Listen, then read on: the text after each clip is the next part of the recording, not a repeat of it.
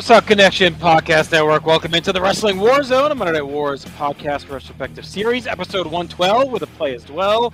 Of course, that is myself, JT, and joining me as ever is my partner, Chad. Chad, how are you? 112, huh? That's we're, ma- we're making it. It's a long time. Name me another 112 song, quick. Not only you. Nothing. No. Peaches and cream. It's another good one.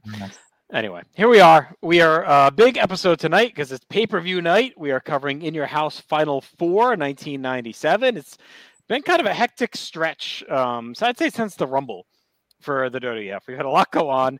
Uh, we had Thursday Raw Thursday. We had Shawn Michaels getting hurt. Uh, you know, Nitro is is hot. So there's like a lot going on in the world of wrestling, and there's a lot of flux. Uh, Raw has gone to two hours, and the old dusty format is out the window, and things are changing uh, for sure up in Stamford. Uh, but Chad, anything you want to cover before we dive in?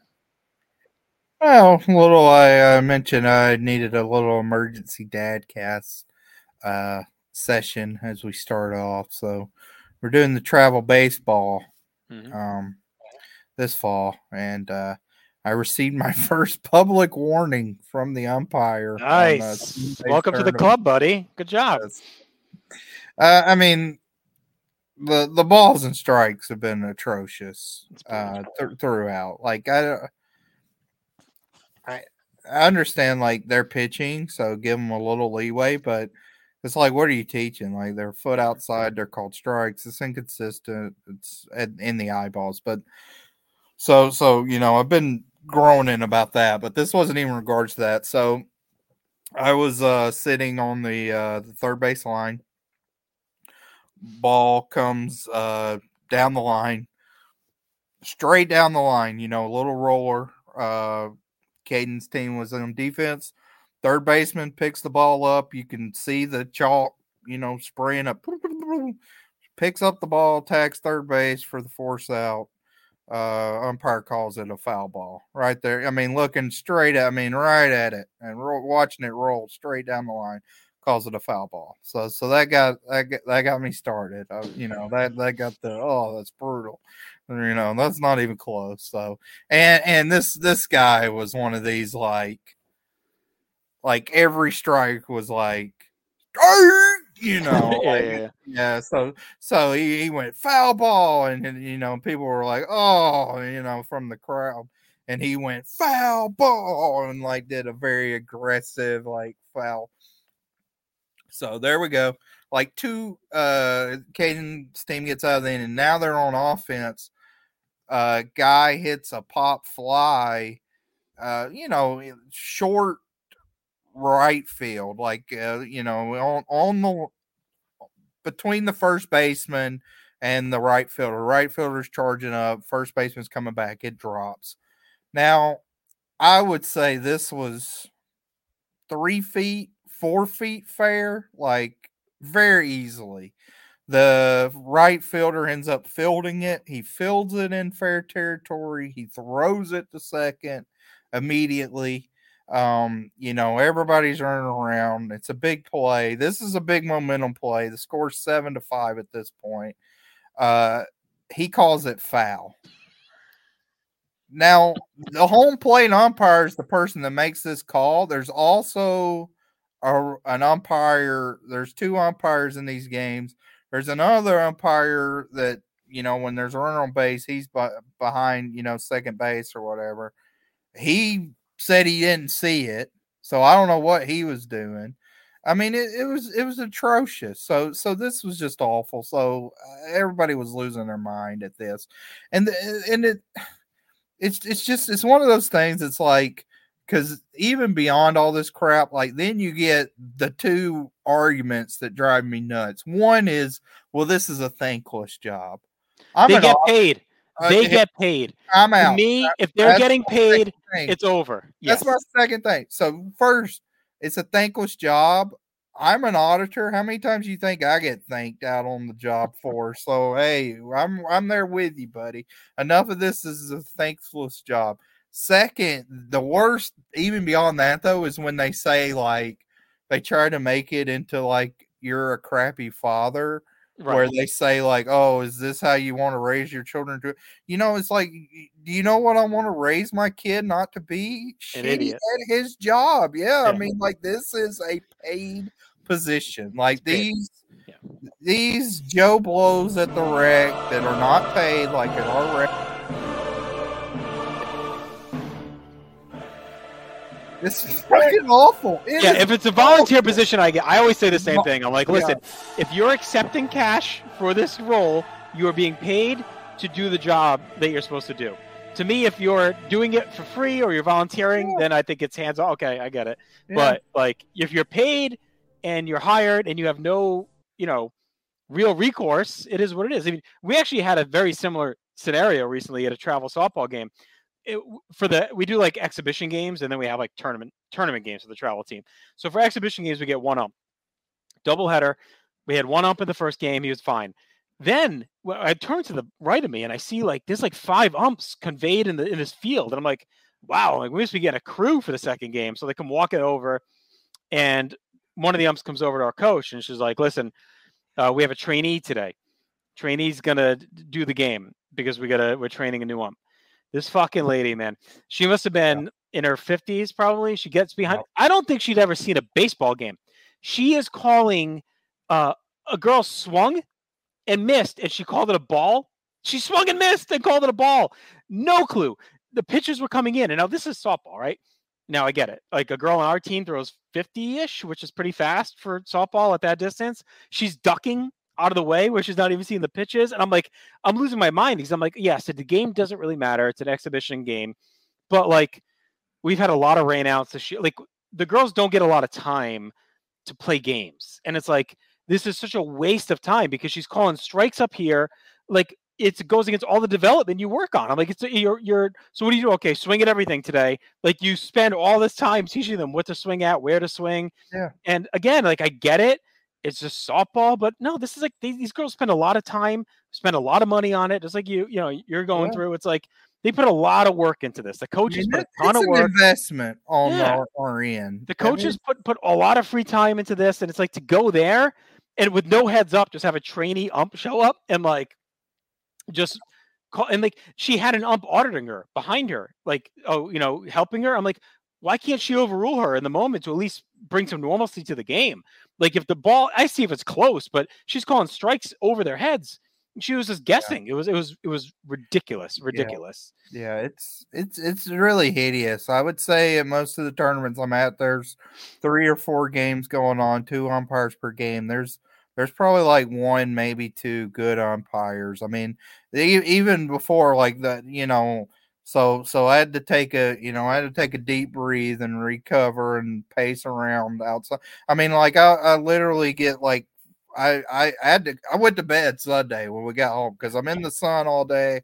It's just you know you you you it gives me uh you know almost a cardiac arrest out there because it's absurd. I mean even before that happened there was a runner on second uh no runner on first in a previous game ball goes to goes to the third baseman he steps on the bag umpire calls him out i'm like it's not a force yeah, it's, it's like then, I mean, it's just like, I mean, come on, man. And then, and then he was like, "Well, I forgot it wasn't a force." So he this is wanted to listen. This, is what you need to do. it back. It You need to you need to get on a podcast with Senior Cowboy Senior, oh who's who's a, and and take your abuse out on him because that's what I do.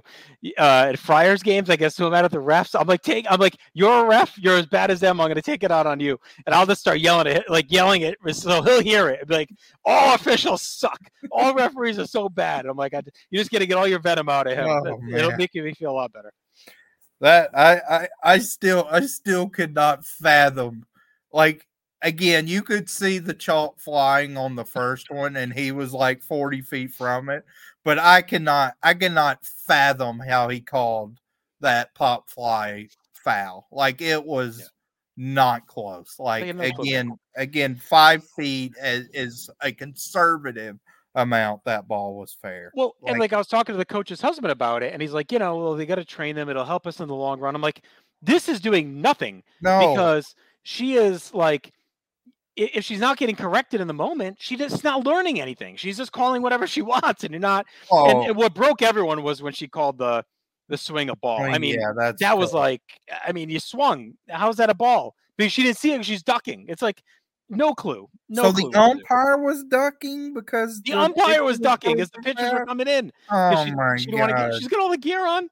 She's not throwing 95 miles an hour. I get it's coming quick because it's only 40 feet and it's coming Randy 50. Johnson out there. Yeah, I mean, like I said, our pitcher's pretty good. Like she throws pretty oh, hard. here we go. 50 at, at that age. Yeah, oh, oh, excuse me, excuse me. 50 at 40 Uh, feet. 50 at 40 feet. From from Um, one phenom on the softball team to another phenom that we're going to talk about tonight. Let's see. I'm trying to see what that's the equivalent of. Uh, Uh, it's pretty. Yeah, it's probably. It's forty feet. 40 feet, she throws 50. Yeah. I don't know. I'm not good at math. You're the math guy. Yeah, That's equivalent of. I think it's pretty fast. yeah. Anyway, that brings an end to our baseball segment.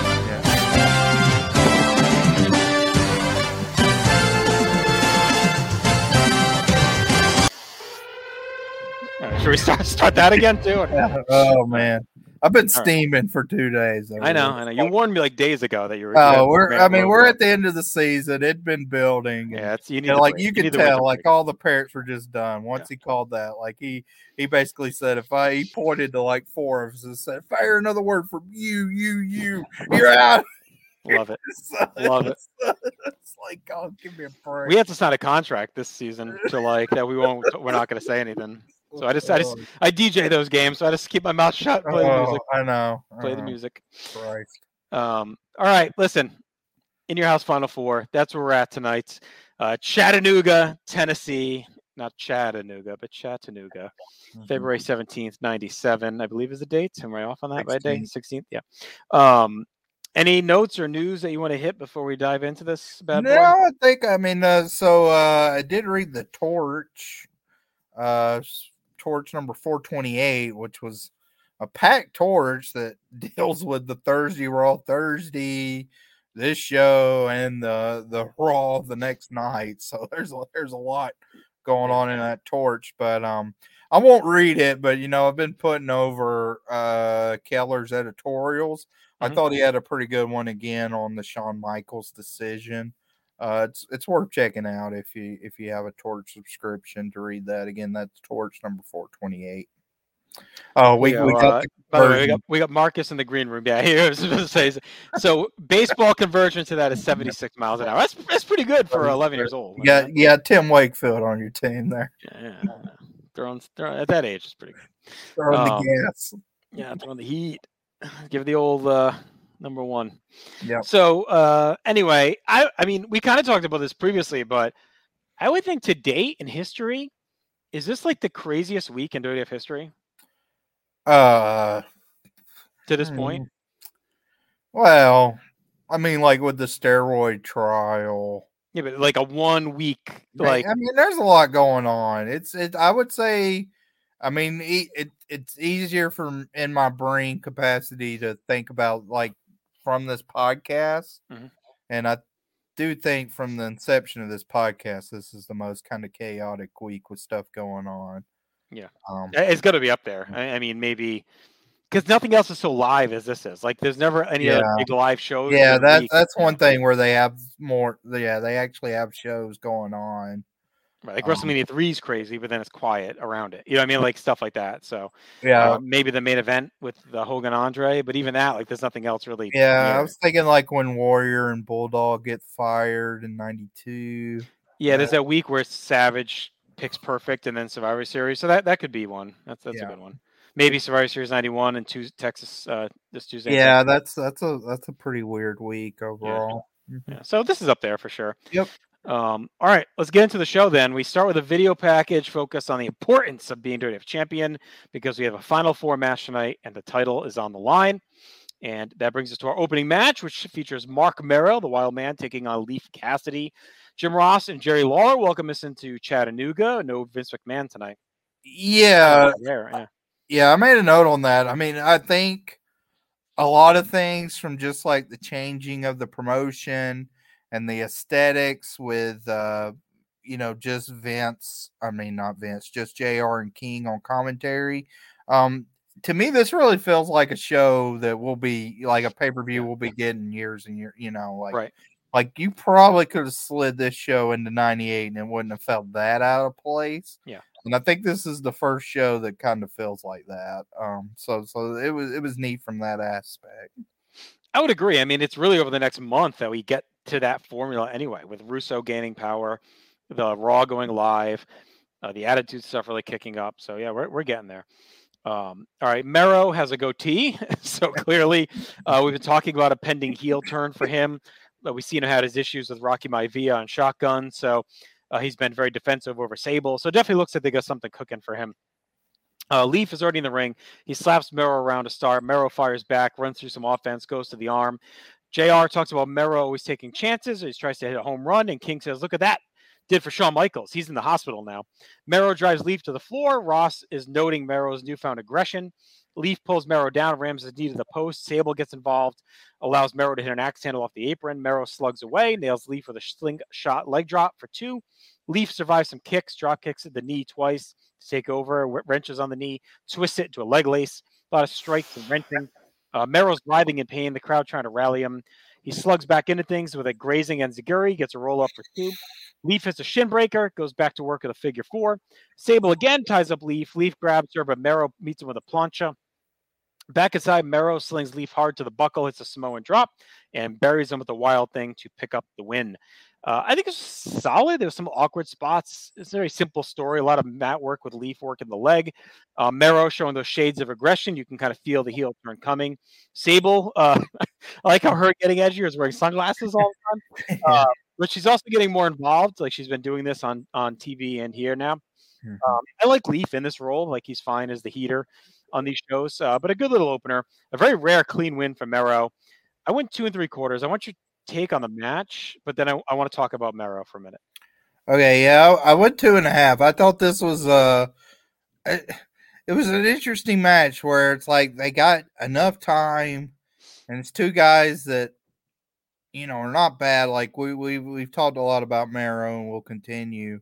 Uh, Leif is always somebody I'm a little bit perplexed about because, I mean, I you know I wasn't online around this time, and but you but you still read stuff from that mm-hmm. era, and he he had like a lot of hype behind him, and he was in that Benoit yeah, group of like guys that were like well hyped.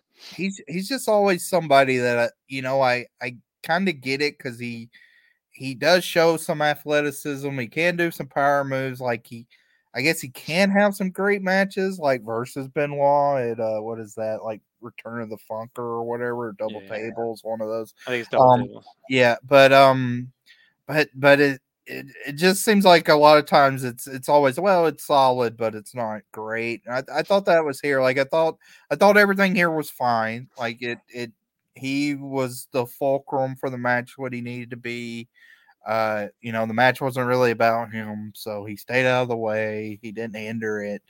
Um, but but again, it was it wasn't great. Like it was just it was just fine. And the development with Mero and Sable uh, is much needed and interesting. But but again, we're we're still trying to.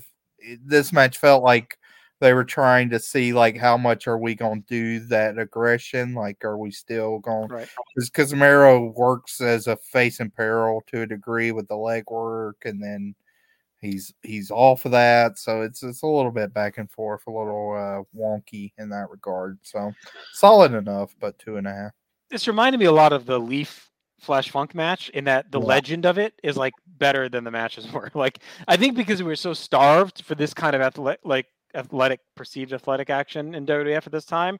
Like those are matches that you hear about later, like oh yeah, Mero and and Leif, or yeah, Leif and Flash Funk had a really great match on paper. It's almost like Hakushi went to a kid. Like there's a lot in this era that like at the time felt much better than when you go back in retrospect because you realize okay we were probably just excited for, for that and WWF at that time. Um, but these two really have like a parallel vibe to me. Yeah, I think uh, we could talk about that because I do want when we recap the show as a whole. I thought the the uh, the reader reviews in the mm-hmm. torch were especially interesting. Just kind of the rhetoric overall that we talked about with WWF at the time, where even you know compared to WCW, like they're they're certainly gaining momentum, but you like with those sold out reviews, like people were saying, like, well, you know, WWF's been Right, far right. better. It's like, what, what, what are you watching? And I think you get that here with some of these matches. Like, if you were still a WWF centric fan at the time, it was easy to inflate this stuff. Oh yeah. But if you look at it as a whole, um, you know, like Meltzer gives us a star and a half, Keller gives it two and a quarter, so they're even lower than us. Um, I mean, again, I think it's fine, but yeah, in, in the in the scheme of 1997 worldwide wrestling, um, if if you're watching everything in totality, it's it's it's not much more than you know a fine enough opener. So this is ostensibly the end of Mero's first stretch with the company. He he goes on the shelf almost right after this. I think he might have a TV match after this, but I don't know if we see him again Mhm. um, for a while. I, I think, and he's gone for a while. I don't, I don't think we see him again until November, honestly. Um, so he's been here about a year, and I mean, actually, uh, he's on the he's on Raw the next night. So Okay. he is on Raw the next night, and then I think he's done.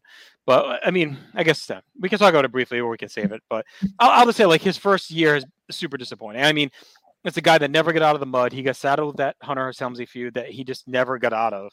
He took beatings all the way down the final stretch. Yeah. His one little blip was winning the IC title. He got screwed by Perfect right away. Like he really just never, never got going. I, I would say it's incredibly disappointing, and it seems like they were finally going to make him interesting. And if you know, you, I would say it's a rumor, but also if you read the tea leaves at the time, um, it felt like Mero beating Rocky at Mania was the path that w- they were Mm. headed to win the IC title as a heel, um, Yep. which I think could have been interesting. Yep. But you know, he ends up obviously going down with the knee injury and missing some time. So we can talk more about him on Raw, I guess. But any quick thoughts about that? Yeah, I think um as as we chronicled, he's someone that was hindered a bit by booking. Um, I mean the Wildman character we talked about was lame. Um, didn't really mean anything. And then uh he's been cucked a lot in his Mhm. booking, uh, especially with the Hunter feud. But he's he's also someone that it feels like he gave in some ways uh you know a decent enough performance but nothing to like Yeah. break that mold. It's he he's he's very interesting to track even though watching him is not very interesting at all. It's one of those like he's he's uh better to analyze in retrospect like where he was booked how he performed Yeah, than sitting and watching the matches where you just thought like with his development in WCW from when he came on the scene, it was like, oh, a constant sense of progression. Like, oh, you know, like in 91, he sucks. Mhm. 92, eh, you know, some glimmers of hope. 93, all right, he's he's decent. 94, hey, he's putting things really together. good. Yeah, 95 it's like oh this is a really now he's a good wrestler that can Mhm. have great matches at points and and then so him jumping to WWF it's like all right like that let's- felt like a big pickup when he showed up at Mhm. WrestleMania. I remember just even back in '96 being like, "Oh shit, all right, here we go. Like this is this is a good addition." But he, to me, he encapsulates the whole year of Raw '96. Like the potential's there, but for whatever reason, I don't know if it's the style, the format, did not allow them to level up, and that goes for Owen Hart. Right, it goes for like Goldust. Like, there's a bunch of guys in that category that you we talked about ad nauseum. How is this match not better? How is this match not better? How is this Yeah. like like they have a bunch of guys and they just never, you know, outside of like Mick Foley and Steve Austin, they never really level up. yeah I want to read this quote from Bruce Mitchell he gave a pretty awful review of the show but he had one good nugget and I think it encapsulates that uh let me see where was it at I, it was it was very good um, I want to give it it's due uh oh man i can't find it. Basically it said that you know when was the last time the wwf had matches on paper? Oh no actually it wasn't it wasn't uh bruce mitchell it was our good friend jtw john williams. Uh but it but it says like when was the last time wwf had matches on paper that were better than they looked going in Yeah. or even as good as they looked on paper. So I mean, I think so- Undertaker Mankind probably exceeded. I, would say that probably exceeded, Yeah. um, at least initially, because Undertaker hadn't really done that prior. But beyond that, yeah, I would agree. I, I don't. I don't think there's many, if any, um, Yeah. that really. Maybe I mean Austin Brett. Probably you're not thinking four and a half, five. Maybe you're thinking Yeah, he good. he does give the caveat of uh here's the exact quote. When was the last time a WWF pay per view undercard match was better than it looked on paper? How about simply being as good as it looked on paper? yeah, undercard is a good. So caveat. undercard is a good caveat. I, th- I think he's spot on. All right. Uh, Honky Tonk Man heads to the ring. Jim Oh. Ross takes us back to Thursday Raw Thursday. We revisit all of Shawn Michaels' speech, uh, where he gives up the world title, and Gorilla Monsoon announces that it's on the line tonight. Uh, our boy Kevin Kelly's with Psycho Sid. He's hyped for his big title shot tomorrow night. And I don't, I don't know where Honky went. He's just gone when they come back. Well, and I mean, how long? I I mean, I know where this is going, but it's like, good God, how long did they drag this out? No, we got a few and- months to go, buddy. And I know, and and I'm blaming this show on my stupid computer's algorithm because I shit you not, I watched this show and I opened up Facebook.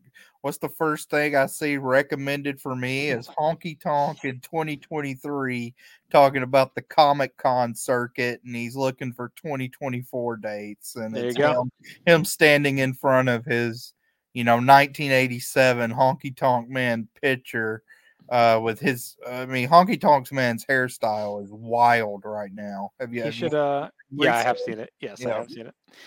He should Wow. uh, consult Grooney about the con uh, circuit and see, Con see where the best spots to go. It was just like I cannot escape this idiot. Like in 1997 and 2023, he's still around.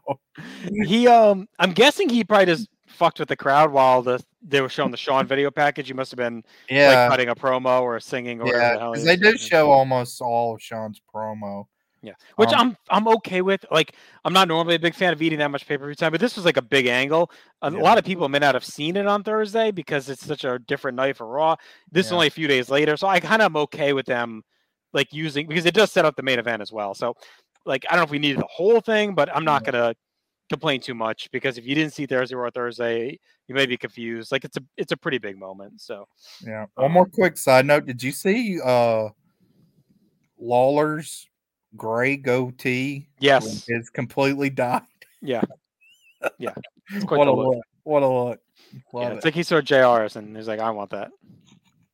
He didn't look creepy enough. Oh, Uh, all right.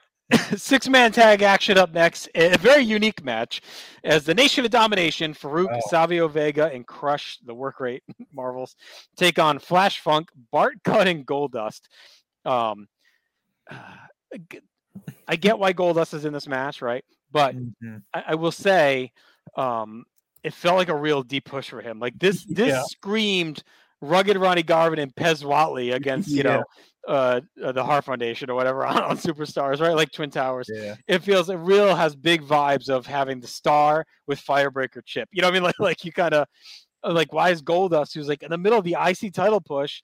He's got this whole thing going with Hunter, and he's teaming with these two jabrones against the Nation. Like to me, this should have been uh, the pug, like whoever the hell else is still around. There had to be someone they could have shoved in this match Well, with these guys. yeah, they I mean, to me, they were kind of grasping for straws with this baby face because I mean, with our recording schedule, when when Bart Gunn came out there, I was like, have we seen him since the Billy Gunn match? And then they show this match versus clips of him versus Farouk. Uh, but that was the January 20th Raw. So Yeah. that's that's a month ago. That was his last match. I looked on Cage Match. So I don't know if he was banged up or what, but there's been nothing of that. He gets beat by Farouk with the Dominator, and now all of a sudden he's in this pay per view six man. So you could tell he was kind of just like a warm body they threw out there too to complete. Well, the whole show gets side. weird. Like, so I don't know if this was supposed to be.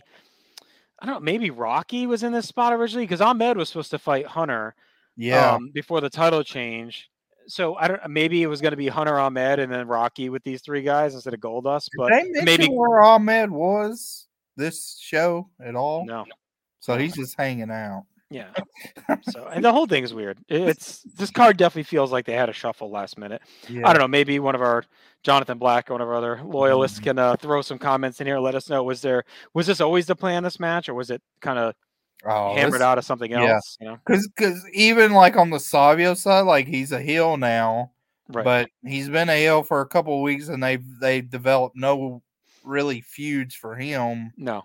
Well, Ahmed he turned on, but Ahmed. Well, yeah, I mean Ahmed, Like, Ahmed fighting everybody in the nation. yeah. so, So All right, Flash Funk is out. The Funkettes. Uh, we get a full routine in the ring. The announcers like it's quite the spotlight. A random Yeah, Flash Funk. I- it's like I a was- whole thing. I was pro this. The Funkettes were Getting down. Yeah. Yeah.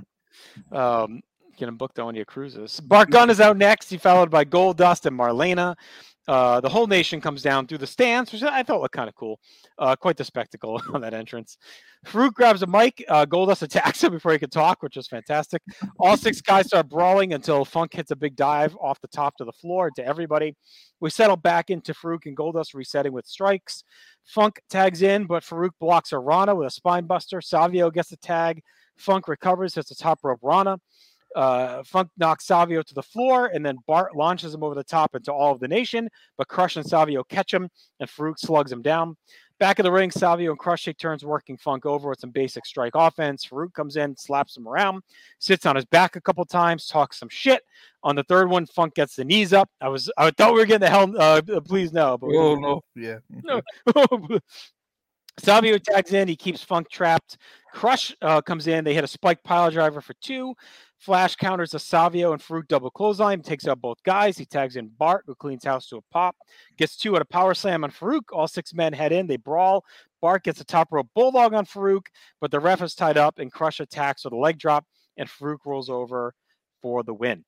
Uh, maybe this was better than it was on paper. JDW. Uh, I thought it was it was fast paced. I didn't mind it. Um, Flash had looked better than he has in a while. He was really the highlight. He got he got the whole match. So I don't know if they were getting antsy to re-push him again, um, because he gets a full spotlight throughout all this. And Nation was pretty limited uh, in their spots. I thought Bart had some good fire. A complete waste of Goldust. He doesn't even get in the fucking match. Like he's standing there the whole time. So uh, the nation is rolling. I went two and three quarters. It was just as good as Oh. the. Um, what I didn't get though was like, why not just do a tag and not have like why is Goldust here if he's not even going to be in the match? So why not just do if you can't find a third bum to stick in the match? Why not just do Bart and Flash against Crush and Savio? I mean, Farouk at ringside, like that's just fine too. It's just my my biggest takeaway from this was the odd usage of Goldust to position him on that level with those guys and then not even get in the ring. Like it was just weird.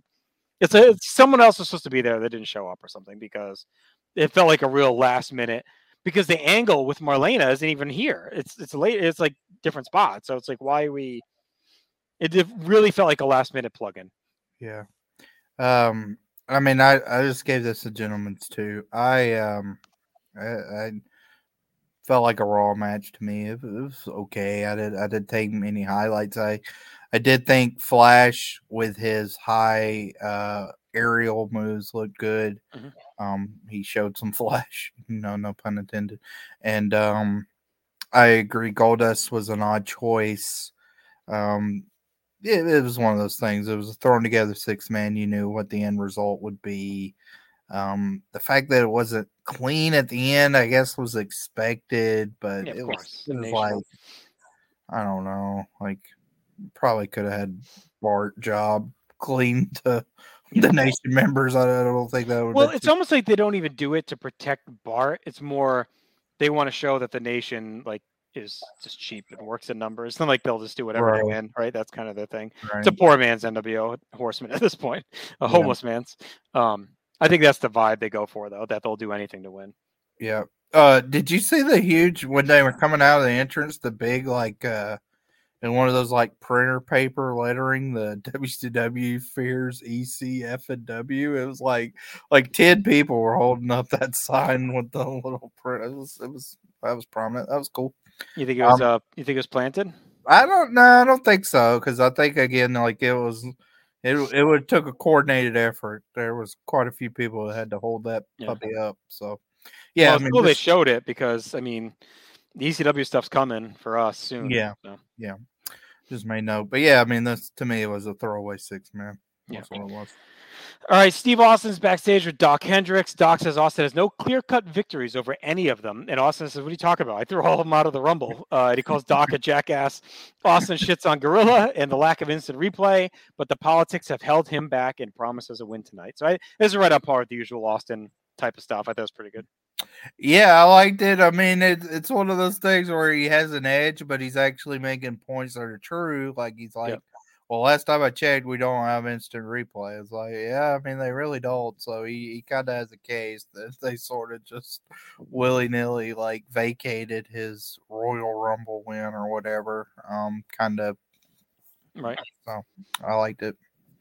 Him versus Dok's a pretty cool Yeah. uh, interaction too, just with like the way Michael Hayes was as a free bird in like circa 1983. He had kind of that same edge too in that time. So, so well, it's cool too with him and Gorilla being rivals because, I mean, we're at the tail end of Gorilla. Like you don't really Mm-hmm. picture him a lot in the Attitude Era, but he's really like a main Austin foil early in the year um, as the authority figure before Vince gets ratcheted up later in the year. So it's and Slaughter comes in later too. But you really don't think of Gorilla as like around during this time. But him and Austin's been pretty fun back and forth as well. right.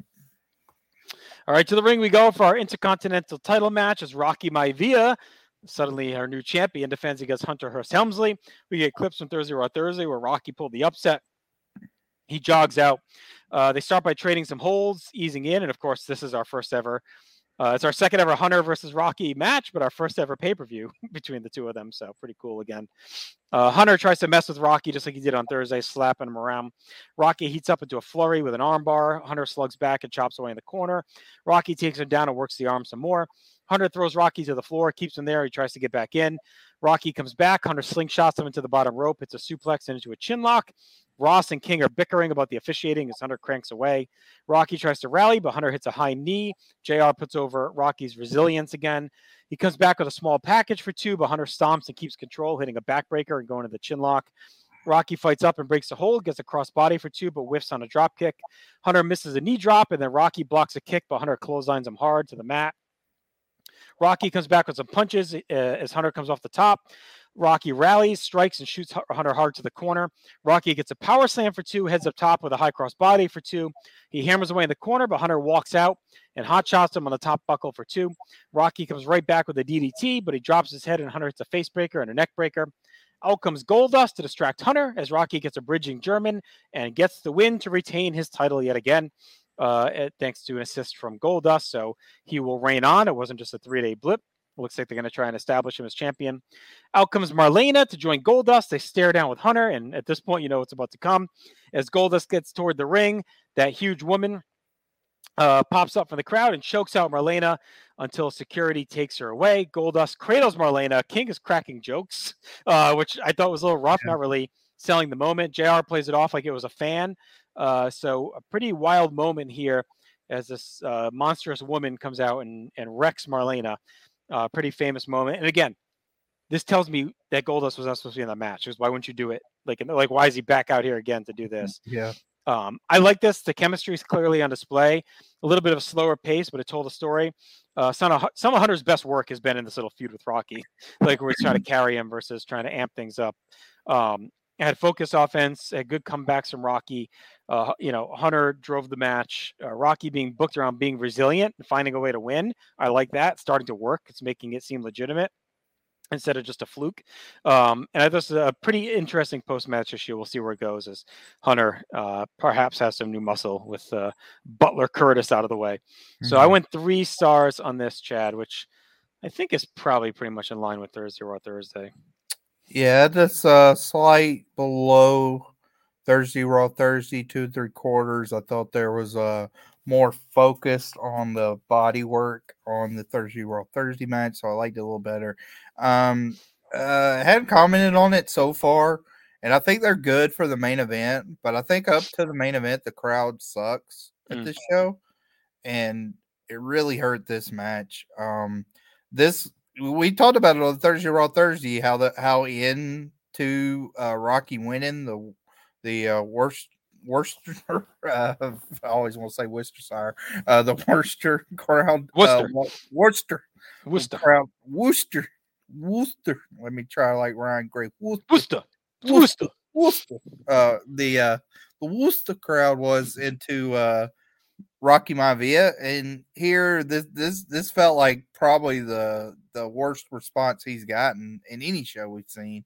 Yeah. Um, they they didn't seem too enthused with him, uh, but they weren't too enthused with much again up to the main event. Uh, yeah, Hunter's work was fine. King had a weird he, he he I think he wants to put Rocky over, but the way he does it's a little odd. Um, you know, with his Memphis development, Mm. I think he wants to help, but but he keeps making fun of his haircut, saying he gets his haircut at a pet store, like just some like you know your typical King comedy comments that don't really help. Yeah.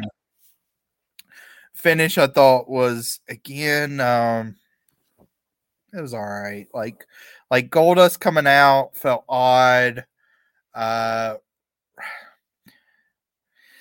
I don't know. I, I I did think it made Rocky look very strong. like like I mean well, I think the commentary and him hanging around is is where the strength comes in for him. That like he takes a beating and hangs in, hangs in, hangs in. Yeah, he got an assist. He is a rookie. He's he's, he's young. yeah. Um, but I don't think it's been presented like a fluke. Like I don't think it's been like there's there's a we're gonna get to it in the next few weeks on the show, but there's a mimic of this on, on Nitro that yeah. we'll be covering that to me feels much more like a fluke than this. Like I think Rocky has been positioned as a blue chip athlete, as a third generation star. Like he's had build to this point to make you think like, okay, maybe he won a little earlier than you would think. Maybe he's ahead of schedule. But that said, like he's gonna grow into it. Whereas on the WCW side, we'll get to, to me always felt like this dude came out of nowhere and feels very fluky. And he's not that good. uh and then getting to the post match stuff. Um I, I do think watching the Jacqueline stuff first actually hurt this a little bit Yeah. on impact. Like I couldn't remember if it happened actually in the match or afterwards. Um, so it happens afterwards.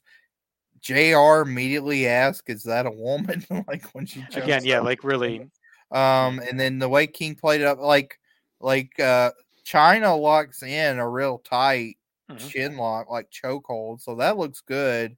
Um, and she looks menacing. Like, I mean, you can see the definition in, in her muscles, and she looks, you know, imposing um as she chokes out Marlena. But the the way like Jackie jumped the railing and like there was really like picking up and flailing.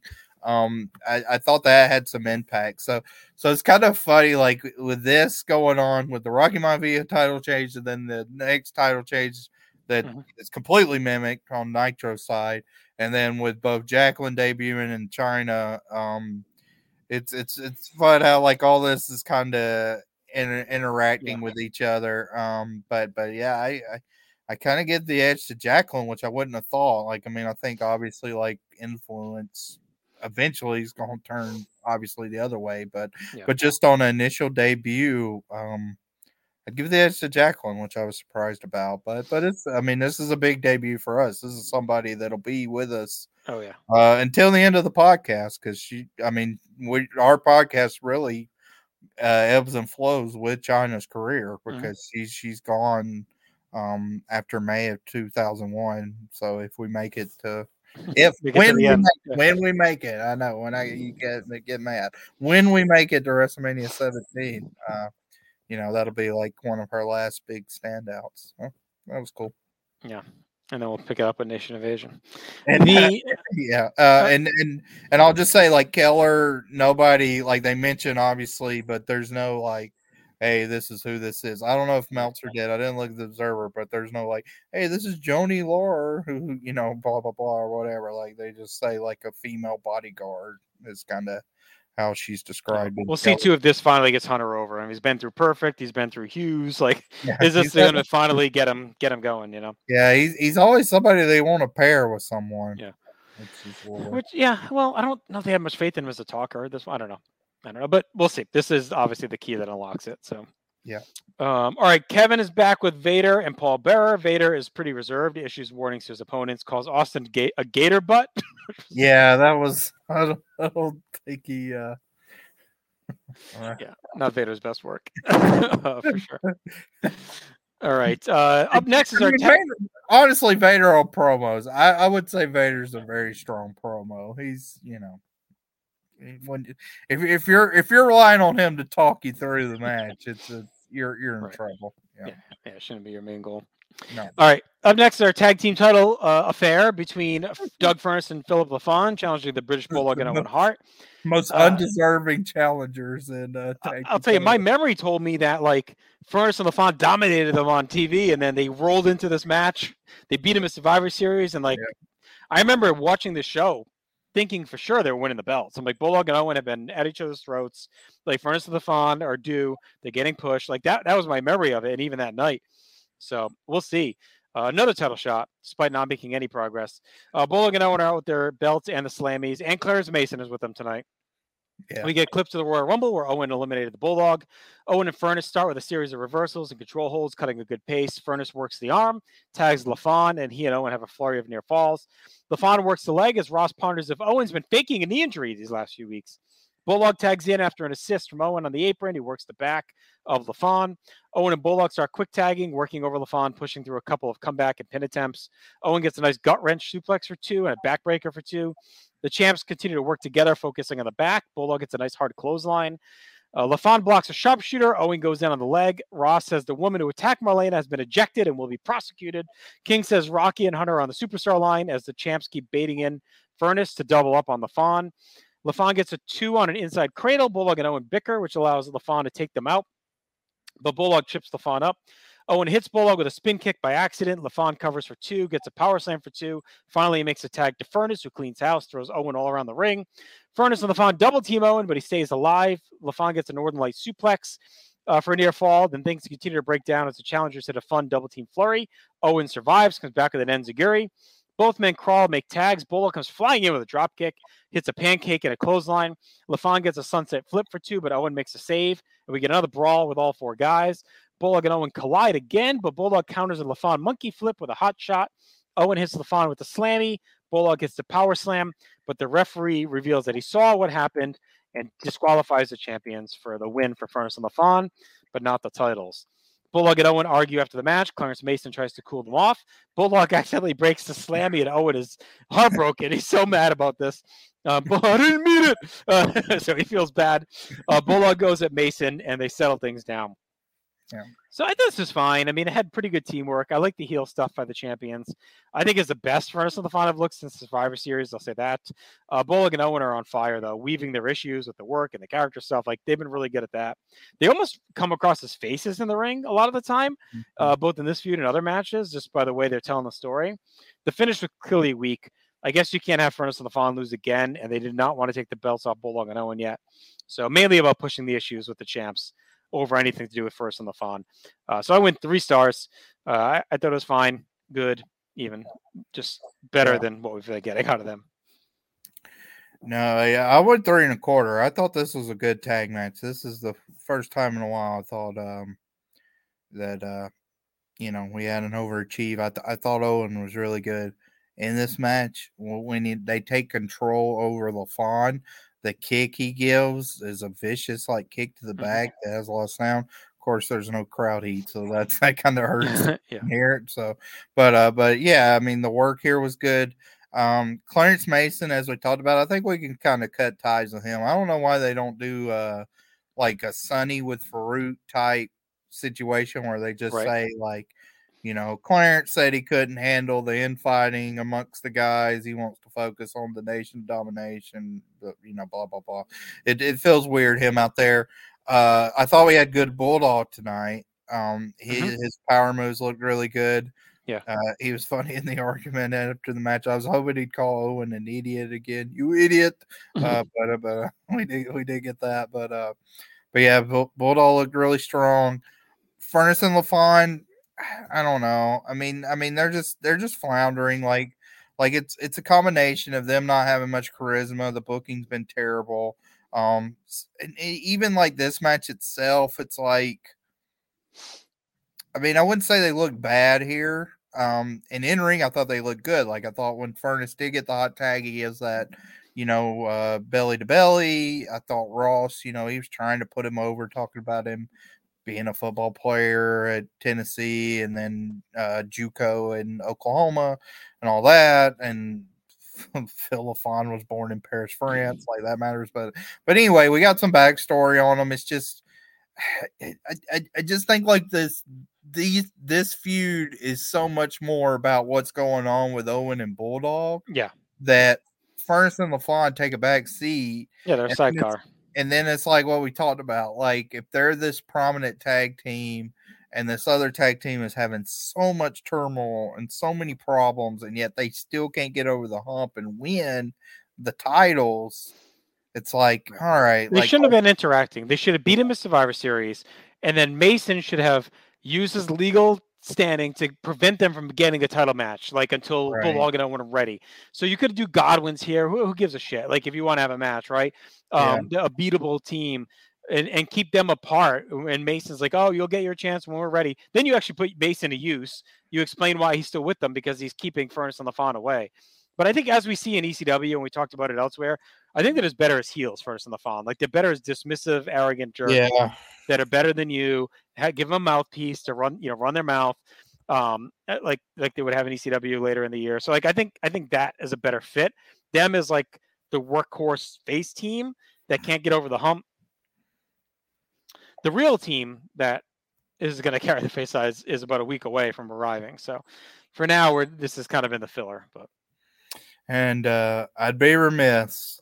This is kind of infamous match in place to be nation lore, as the cowboy goes to class in your house 13 final four nine years ago. Good lord. Uh, in his what didn't work, he only had one bullet point on this whole show. British Bulldog and Owen Hart. I love both of these guys individually, but as tag team champions, not so much. They fought two nobodies, and their infighting became the big story of the bout.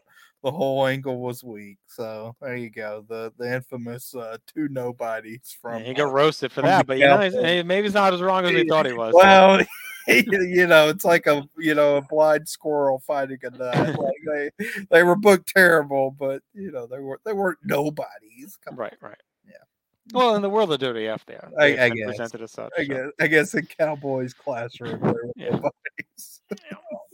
All right. Well, we'll see where Bulldog and Owen go, and Furnace and LaFon, what they got up, up to after this. So, I remember just being real shocked live at the time that Furnace and LaFon didn't win the belt.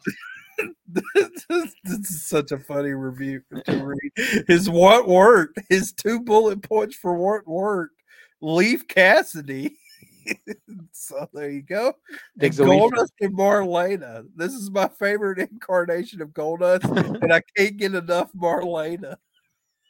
I thought Goldust was solid in the six man tag. He didn't He tag. didn't do anything. I know what he was one. Not from my vantage point, Oh. Oh my lord. We should bring that bring that column back. Yeah, yeah. Audio form. Some felon homework from the cowboy in the classroom. There. Yeah. All right. Dok Hendrix is with the Undertaker. He talks about taking back over usual Taker stuff. Vows to settle the score with Vader and take the belt. Uh, Ross and King take us through the journey to Final Four, and then we see King is uh, navigating the Western Union blimp that's floating around the arena. Uh, so there you go. That thing was so like uh, in the era before the uh, lighting and the big pillars at Mhm. WrestleMania blocking your view. Like this blimp flying around, like it looks like that would be an annoying nuisance. I don't recall I've ever been in an arena with the blimp there. I don't know if like I don't really remember a lot of house shows during that era, so I don't I don't remember if they brought it out for the house shows or not. But um, yeah, I don't know. Whatever. It Just helps identify the era. Pain in the ass, this big blimp flying like in your viewpoint. But I think it's high enough, maybe where it's not blocking much, you know, because you're looking Okay. down. I guess. All right, final four time. Dirty World titles on the line. Bret Hart, Stone Cold Steve Austin, The Undertaker, and Vader.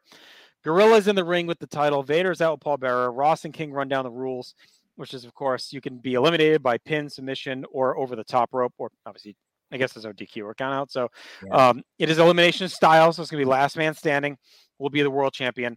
Uh, Vader's pumped. He's throwing stairs around. Austin comes out next. No pop for the glass. By the way, you talked about the crowd. Uh, nothing here. It's dead. He emerges, focused on the ring. Undertaker gets some buzz, and we get Bret Hart talking to Kevin Kelly really quickly, and then he comes out, and we get going. Uh, we start very quickly with Taker and Vader throwing down. Hart and Austin are slugging away across the ring. Taker gets a flying clothesline for the first big move. He goes over and batters onto Hart and Austin as well. Vader knocks Taker to the floor. He follows out and hammers away. Bret controlling Austin. Howard Finkel gets shoved down as Vader grabs his chair, but whiffs on a swing. He tries again, but Taker kicks it back into his face. Taker shoots Vader to the steps. Bret's beating on Austin for near falls. Vader's bleeding all over his eye from the chair. Like this is like the most memorable part of this match, I think, for most people. And it happens almost immediately. He's bleeding. I mean, we're minutes in, and Yeah. he is gushing. It's pooling under his mask, um, and you can see it building up. And of course, This is one of the more infamous images as well on an early edition of Raw magazine. Vader, Bloody Vader, and they have his bloody eye on the cover. It was a pretty famous one. Um, all four guys are back in the ring. They're paired off, trading strikes. Austin breaks a Bret Hart sleeper with a jawbreaker. For two, Taker choke slams Vader. Austin hits an awkward stunner on Taker for two as Vader gets two on Hart. All four guys are getting messy and in a good way. It's a good fight feel. Taker batters Austin as Vader and Bret, slip outside. Vader's eye cut is nasty here as he bashes Bret with a chair. Taker and Austin tumble out. Taker backdrops him on the floor. Back inside, Bret heats up on Vader. Taker comes in and gets two on Bret on a suplex. Vader heads to the floor, rumbles with Austin, but gets spiked into the steps. Austin slams the steps on top of Vader, shoots Vader to the railing, and then he belly flops into the timekeeper table and traps the poor cameraman under him. Him and Austin are just having a wild fight outside. Mm-hmm. Vader's a complete madman. He's pummeling Bret. Taker crotches Austin on the top rope. Vader and Bret fight down the aisle into the crowd. Taker stomping away in the ring. Vader puts Bret in the sharpshooter on the floor, and Austin comes over to stomp on his rival while he's trapped. Vader regroups in the ring as Bret and Taker double team Austin on the floor. Vader comes over, but Taker jabs him in the eye. Austin rolls inside, gets a Thesz press, and pounds on the cut. Blood is pouring everywhere. All four guys are back in, just battering each other with abandon. Vader uh, uh, loads up a moonsault, but comes up empty on Taker to a pop. Vader and Taker go to the floor. Vader chokes him with a cord. Austin tries to eliminate Bret over the top.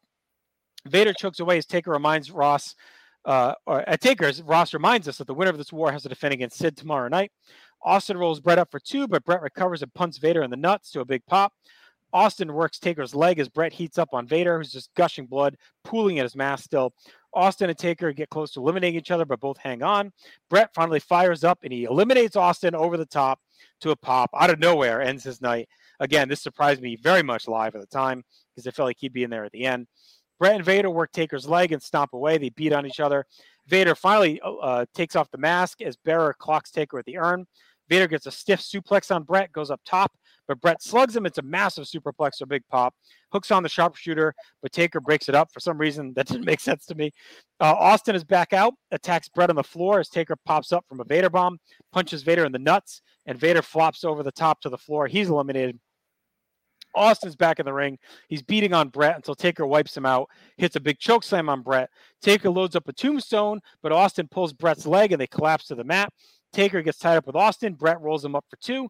Taker goes after Austin again, and that allows Bret to clothesline Taker out and win the world title. Uh, so I don't I don't know if Austin's goal here was to have Bret win the belt so he could go after him, or he was trying to help taker, but backfire. It was hard to tell because he breaks uh, up the tombstone. You think he would want him to hit the tombstone, but yeah, I, I think it's just to be an agent of chaos. I think they yeah, wanted to show like he just wanted to get, you know, after Bret. Yeah. So. All right. Well, classic match. It's an all-time Vader performance for WWF. I mean, it's, it's his best. Uh, he dialed it up. He delivered. It was a good. It was good too. I like that they kept all four guys in pretty much to the end. We didn't. We didn't whittle them down. Um, honestly, I, I, think the only improvement I could say I would have made is don't make it elimination and no over the top, and just have it be a fight to the finish. Yeah. I think would have been better with all four guys in there at the end. Um, but the over the top did let them protect guys, and it did make sense with the Rumble piece. So I'm, I'm okay with it in, in that regard. Um, Bloody Vader was tremendous, just a wrecking ball. He felt like a star. Honestly, he felt like the star of the match beyond everyone else. The crowd was hot. Ross and King were great. Um, hard hitting, no bullshit, well paced, nonstop brutality. I actually thought Austin looked the weakest. I thought he was good, but not great. Um, and then kind of got thrown out as an afterthought.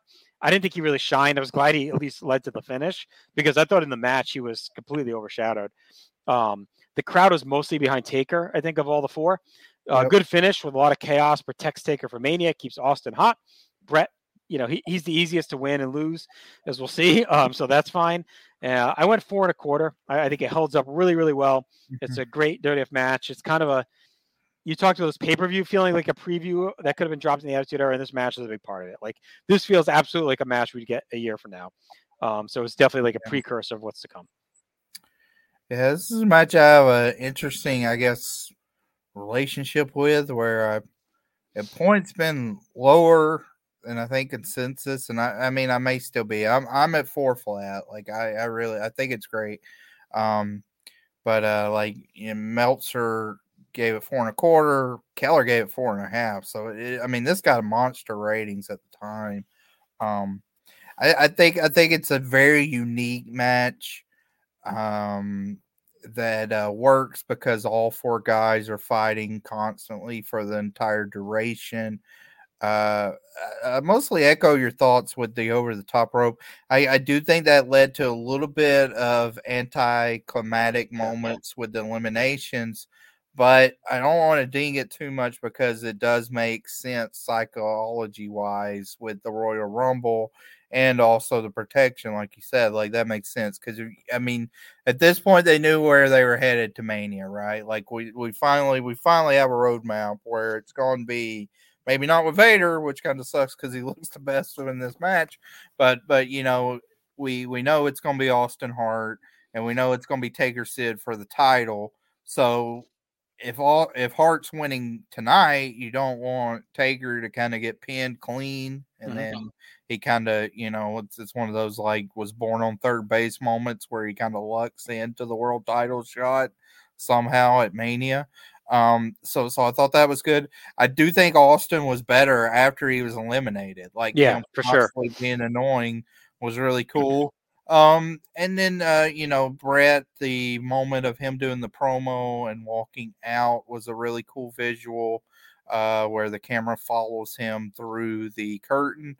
Um, but but to me, this this match, like this match being great, uh, like in a year where Austin has a lot of great matches, in a year where Bret has a lot of great matches, in a year where even Undertaker has a lot of great matches, we'll see with with uh, Shawn coming up um, later down the line. Mm-hmm. The, the, yeah, and Bret. What what makes this match stick out is Vader. Uh, yeah. Vader is someone that when you look at this match of the four competitors, three out of the four I have in my top fifty all time um, and and Vader's probably ranked the highest. Uh, it, but but him and Austin and Bret, I have pretty close, like mm-hmm. within mm-hmm. probably 10, 15 spots of each other.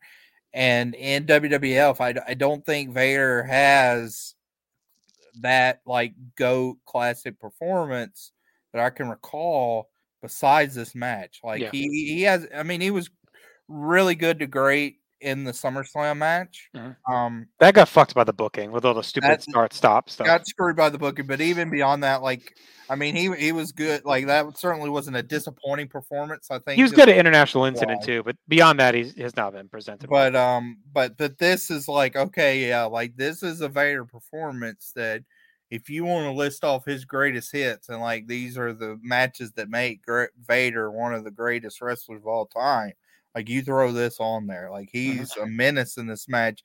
He looks tough. He looks, you know, ferocious. He looks resilient with his eye. Um, yep. Do you think that was a blade job? I know no. there's some like con- yeah. I don't think so. I, I, think I think the chair caught him because you see it happen so yeah. fast. Yeah, I think they I think because I think he kicks the chair the other way, right, into him. So I think yeah. the edge of the chair must have caught him uh-huh. like right above the eyebrow or something because it, it doesn't look like a blade job. No, it's it's, it's funny. Like Vader, because you know he obviously has the famous match with Hansen in yep. Japan with his eye, and now he has this eye situation. Like he's he's got a lot of eye matches.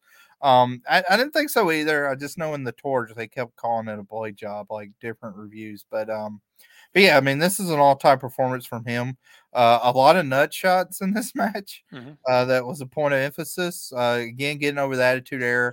I, I, like that they used weapons that were sensible around the yes. ring. I think that's something that that watching it in 2023's eyes really uh, called to me yeah. where you had the chair you know finkel gets moved out of the way he gets crushed like right. like everything makes sense. You're not finding the kendo stick under the ring. You're or not or a ladder or yeah, yeah, like it was it was a chair it was the extension cord. the steps yeah like steps, every, like everything is very logical and even some stuff that becomes very tropey later that wasn't up to this point, like tables and God going through the barricade. You know, that's a huge WWE trope now in current day that drives me crazy. Like, like nothing to me felt tropey in this match. Yeah, like everything felt logical and in the confines of a brawl, and uh, both guys you know, all four guys trying to go after it to uh, win the title. Um, so so it's, so it, it was a very successful match. I mean, it's it's a great match. It's it's it's kind of a match we needed, like on pay per view. We hadn't had, um, you know, I I, I really like Starcade. Series was the last time. Yeah, I mean, I think Starcade has some uh great, like low end great, but this is like a main event, like really epic feeling match. Mhm. Um, this is up there, and this to to me, you can put this in the echelon with uh the matches we watch on the show. Like, I'd, I'd have it lower than probably all of them, but you know, if you want to put it in the category within your house five, uh, the uh, good friends, better enemies, and then um the Survivor. Series, Yeah. yeah, Bret Diesel as well. So so this this I think's in that in that canon as Right. the uh, five or six best WWF matches we've seen in the history of the podcast up to this point. And it's a good story too, like playing off the Rumble and where we're going, and it sets up two matches for Mania. You don't know where the title's going to be, which I like. It's a little No. confusion. Like, are we Yeah. going to get Taker Sid, just non-title? Is Taker going to do something else? Is Bret Austin for the belt? Like, it's believable at this point, right? 100% that Bret will just carry this belt to Mania and fight Austin. Oh Um, you know, it looks like Shawn's on the shelf, but it's only been a few days. We're still digesting that. Is he really going to miss Mania? Like, yeah, they kept and they kept saying he was getting this MRI. So Right. that that's it's it's it's honestly a little weird how they kept mentioning that because it almost felt like if you were a long term fan, like Angle Alert was going off, like he's gonna get this MRI, get the clean bill of health, and then be and back. come fight Bret at Mania. Yeah, like Yeah. like it, it felt like they could be building up another redemption story for him Right, on right. Bret. Um, yeah, so I mean, look for better or worse, we are now a month out from Mania, no more pay per views, and the card is still completely unpredictable in every way. like you know, you're probably going to get Bret Austin at this point. It's it's trending that way, Yep. but to the veer. Yep. but that's it. Beyond that, I don't think anything else in any way is predictable um, at all. So maybe Goldust Hunter, I guess, is probably the only other thing that you could say is looking like it's setting up. Ahmed Faarooq. I'd and. Ahmed Faarooq. yeah. Yep, Yeah. yep. Um, so yeah, it's it's an interesting time. Um, all right, so that we wrap up. Uh, we're not officially done yet. We have a WrestleMania no. ad, and then Sid comes down at the end and stares down Bret. So, and they'll set up our next episode two weeks from today, where we cover Raw uh, the night after. So, um, all right, let's get to our awards, Chad. Uh, we're not doing any combo awards yet. We'll do those when we get to SuperBrawl Mhm. for the month. Uh, but for this night, obviously, the match of the night's very uh, uh, clean. So the final four. Yep. Uh, for the moment, I, I ended up going with Chyna's debut. Like I, I know like Bret winning the belts, the other option, I guess, but um, Chyna debut, you talked about, it's like a major debut in this run. Um, the catalyst for you know the eventual DX's success. She's such a big part of it. It's a memorable debut. Um, so I, I think it's worth the nod. Yeah, I can get on board with that. I think from historical significance. So Like it means more than this Bret reign. You know, Yeah, I think in the moment, like at the night of Bret winning, but but yeah, I'd put Vader's eye over Bret winning. Honestly, like I think that's way more memorable than the end of the match. Is Vader bleeding in the mask, and that that picture from the Raw magazine is like really Yeah. infamous. You know, I mean that's honestly like like. And when did that magazine actually come out? it's it's quick. I think it's like quick Is after it? this. Maybe Okay. it's mid, the May edition, but it probably came out in like April or whatever. But, Okay. um, uh, yeah, the uh, Vader Bloody Vader. It's a pretty famous one. So Yeah, it is. It's May June 1997. I love the Raw. I was all in a Raw magazine. Oh, I, that, wa- I think that was the first one I actually got uh overall magazine because they'd only had like six or seven up to that point. But that I used to get two copies because um I like subscribed and then I won a subscription or something. It was something weird like that. So I used to get two of them. So I'd like rip the covers off the double and like put them put them on my wall. So I had the Vader, the bloody Vader picture on my wall for a while. So I'm still waiting on somebody to just like photo scan all that in the PWI. maybe. I'll do it. I have them all. Come on. I have all the We- Raw we- magazines. We definitely need a Google Drive of that to drop. Like, if, I feel like on footage. Listen, when you come for your visit up here next time, we'll we'll go through them all and Oh, scan them all in. we'll stay up overnight and go through them all. Yeah, sure. Uh, MVP, I did go Vader here though. I mean, he was the best of the night. He looked awesome. Yep. Um, if he was like this his entire run, he'd be one of the best 30F. He'd be on a GWE list pretty high if this was his run for two years. Yeah. Um, sadly not. Uh, although I will say he's his 97 has been better than his 96 for sure. Like we liked him Agreed. at the Rumble. He beat Bret on on Thursday, Raw Thursday. Like he's you know, uh, or he fought Bret on Thursday, Raw Thursday. Looked good. So like he's been he's been better since joining Paul Bearer and getting rebooted here. Yeah. Uh, debuts are just Chyna. I ended up going with Bret and Shawn for dropped angles. I mean, ostensibly we're done with it for a while for now. I guess it does get reignited, so I don't know if that's a the right thing or not to put it there, but this incarnation of it is done for now. Yeah. Um, and then uh, no shots fired, uh, no please nos. So final grade, I ended up going six out of six and a half out of ten. Um, I have it right on par with Thursday Raw Thursday. You know, it's a two-hour show, and a huge chunk of it is this awesome main event. so, like that carries some weight. No. We had Chyna's debut was a big deal. The rest is kind of whatever, but it also was treated as not a lot of time eating up throughout the show. Um, you know, I liked Rocky Hunter well enough as well. So, uh, and, and the tag title match was fine. So I, I think six and a half out of ten feels about right. Yeah, I, I went six and a half too. Um, I think it's a good show. Um, it's an interesting one where we talked about with these two hour in your houses, like they're they're easy watches. Yeah. Um, especially if you got the main event. I mean that that is almost like 40, 45 minutes probably all in. Um, so so it's uh, it's, it's a pretty easy watch. Even You're looking at hour fifty in, in one great match. So it's like, yeah, these are all these two hour in your houses are always is, is even to the rougher ones where like at least they're they move along. You know.